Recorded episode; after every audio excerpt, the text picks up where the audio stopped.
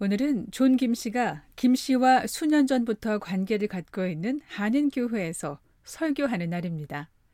김씨 집에서 2시간 남짓 떨어진 거리에 위치해 아침 일찍 출발했고 도착하자마자 준비를 하고 있는데요. 그 파워포인트 된 아, 넣어드릴까요? 예, 예, 그걸 언제 설교?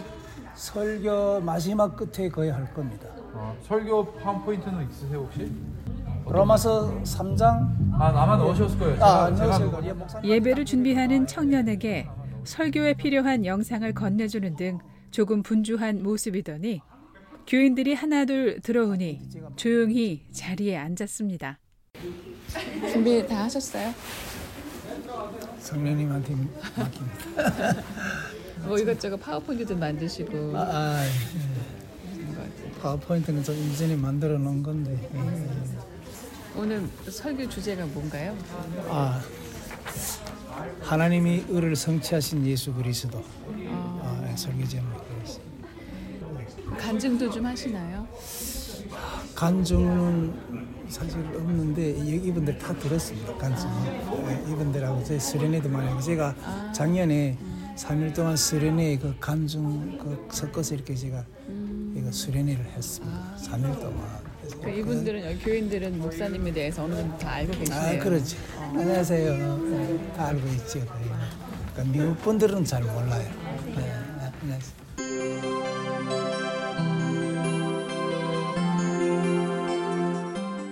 교인들과 인사를 나누던 김 씨. 예배가 시작되고 강단에 올랐는데요. 준비한 내용을 전하기 시작합니다. 내 백성이여 내게 주의하라 내 나라여 내게 귀를 기울이라 이는 율법이 내게서 더 나갈 것입니다. 내 공의를 만민에게 주시고 있습니다.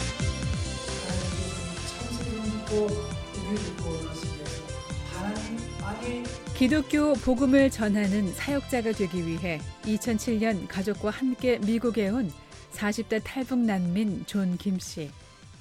목표를 이루기 위해 미국에 입국하자마자 온라인 강의로 신학 공부를 처음 시도했었지만 정착 초기 가족의 생계를 혼자서 책임져야 하는 상황은 1년 반 만에 그의 뜻을 접게 만들었습니다. 그러다 2010년 다시 마음을 먹고 8년 만에 목사가 됐습니다. 평탄치 못했던 여정 때문이었을까요? 인생길을 돌고 돌아 50을 바라보는 나이에 기독교 목사가 되던 김 씨는 당일까지 번민했습니다. 제가 목사 안수 받는 날에 많은 사람 왔습니다. 아, 그러면서 두려움이 많았어요. 목사 안수 받는 날이 담임 목사는 같고 그리고 새로 제가 같이 공부는 했지만 신학교 먼저 졸업한 그 목사님을 담임 목사로 데려왔어요. 그 그분이 담임 목사. 여러 가지 복잡한 생각 많았습니다. 고민이 많았습니다. 막 목사서 안 받으려 그랬어요. 하, 내가 진짜 목사를 할 만하겠나. 막 별난 생각 다 들었습니다. 당일에 당일에도 예. 그런 마음 줍니다. 네가 하는 게 아니라 내가 한다. 아, 안수 받으면 예배하는 시간이. 그래서 힘을 얻었어요. 그 기쁜 마음으로 안수를 받았습니다. 마지막 속으로 많이 울었죠. 그 기도할 때도 울고. 예. 혹여 나의 욕심으로 뛰어든 건지 앞으로 힘든 일들을 잘 감당할 수 있을지 순간 마음이 혼란스러웠지만 그런 마음도 잠시 두 손을 다시 모았고 기쁜 마음을 다시 갖게 됐습니다.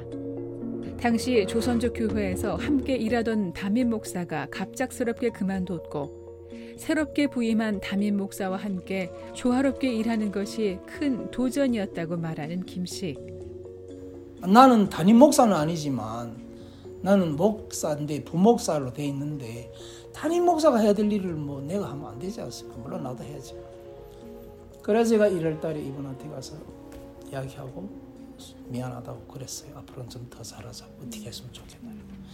이분이 당신 때문에 내가 힘들었어. 나가라. 저 나가라는 겁니다. 고민이 많으세요. 그막 탈북자들 데리고 나가라는 겁니다. 탈북자를 며칠 돼서 데리고 나가라 말하라 막 그래요.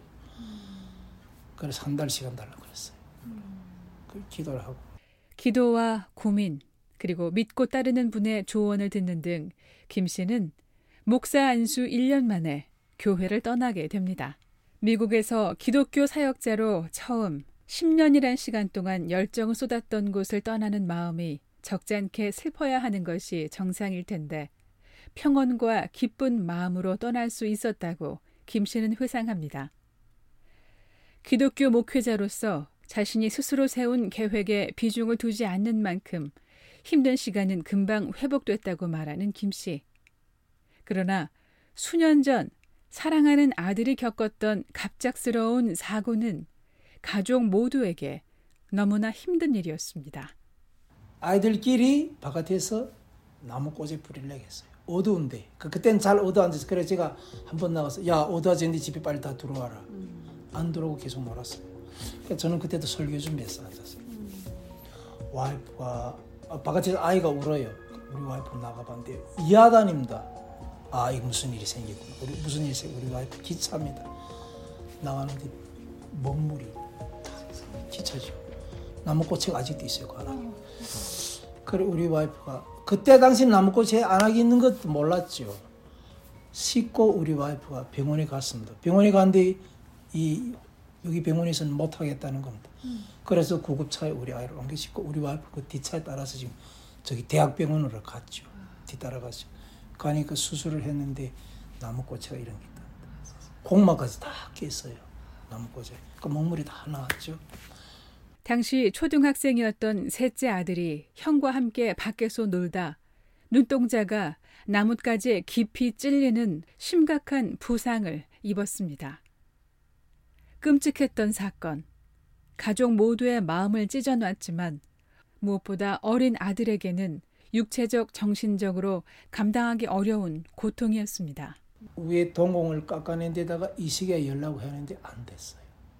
그 수술을 11번 했어요. 아마 이제 다음번에는 지금 날짜는 아직 그때는 정확히 자리를 안 잡았는데 아마 이 인공눈을 열라고 그렇게 시카고에 있는 그러니까 이분이 미주도 일러주고 세계적으로 일러주는 의사거든요. 안과 의사. 이분이 말하는 게 지금 현재로서는 어쩔 수가 없답니다. 다른 방법이 없다네요. 어린 나이에 한쪽 눈에 시력을 잃게 된 아들을 보며 김 씨는 함께 놀았던 큰아들에 대한 원망스러운 마음까지 들어 더 괴로웠습니다. 좀 더 조심을 해줬더라면 하는 아쉬움이 컸지만 김 씨는 다시 무릎을 꿇을 수밖에 없었습니다. 그러나 김 씨는 11번의 수술이 이어지는 동안 만약 우리 가족이 북한에 있었다면 하는 생각을 하며 감사한 마음이 생겼다고 말합니다. 그 수술비가 보통 돈이 아니지 않습니까? 내가 북한에서 만날 자기들이 이런 일이 있었다. 수술을 엄두도 낼 수가 없는 일이거든요. 너무나 하나님께 감사합니다. 국가에서 저희들한테 주는 보험입니다. 지금 그러니까 우리가 저소득층으로 인해 가지고 그 보험을 이용해서 제하고 그럽니다. 가족 수 대비 가계 소득과 비교해 낮은 소득의 가정에게 주어지는 의료 혜택 Medicaid로 수술비를 거의 내지 않고 수차례 어려운 수술과 치료를 받게 됐습니다. 사고 이후 학교 생활이 어려운 아들을 위해 김 씨와 김 씨의 아내는 교사가 집으로 와서 개인 지도를 하는 학습으로 아들의 학업을 진행한다고 말했습니다.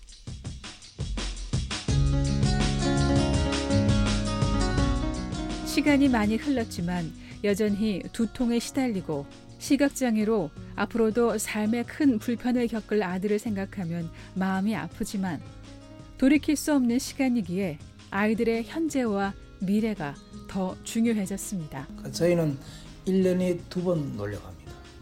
예, 그래서 3월이 지금 계획이 다 세워놨어요. 어제까지 뭐 배 크루즈 돈 다 물고 그랬다네요. tax 보고 왔으니까 나. 예, 그 아이들 자 데리고 그때 되면 아이들하고 시간 보냅니다. 그리고 이제 7월이면 아이들하고 같이 또 야외에 야외에 놀러 갑니다. 그러니까 야외 캠프 가는 거죠. 그러니까 집중적인 그런 시간이 있습니다. 예, 이번엔 지금 선교를 좀 같이 가려고 그래요. 아이들하고 같이 그런데 단기 선교를.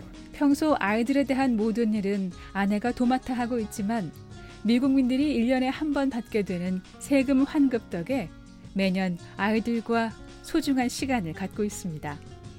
올여름 남미로 아이들과 선교 여행을 계획하고 있다는 존 김 씨의 입가에는 흐뭇한 미소가 번집니다. BOA 뉴스 장량입니다.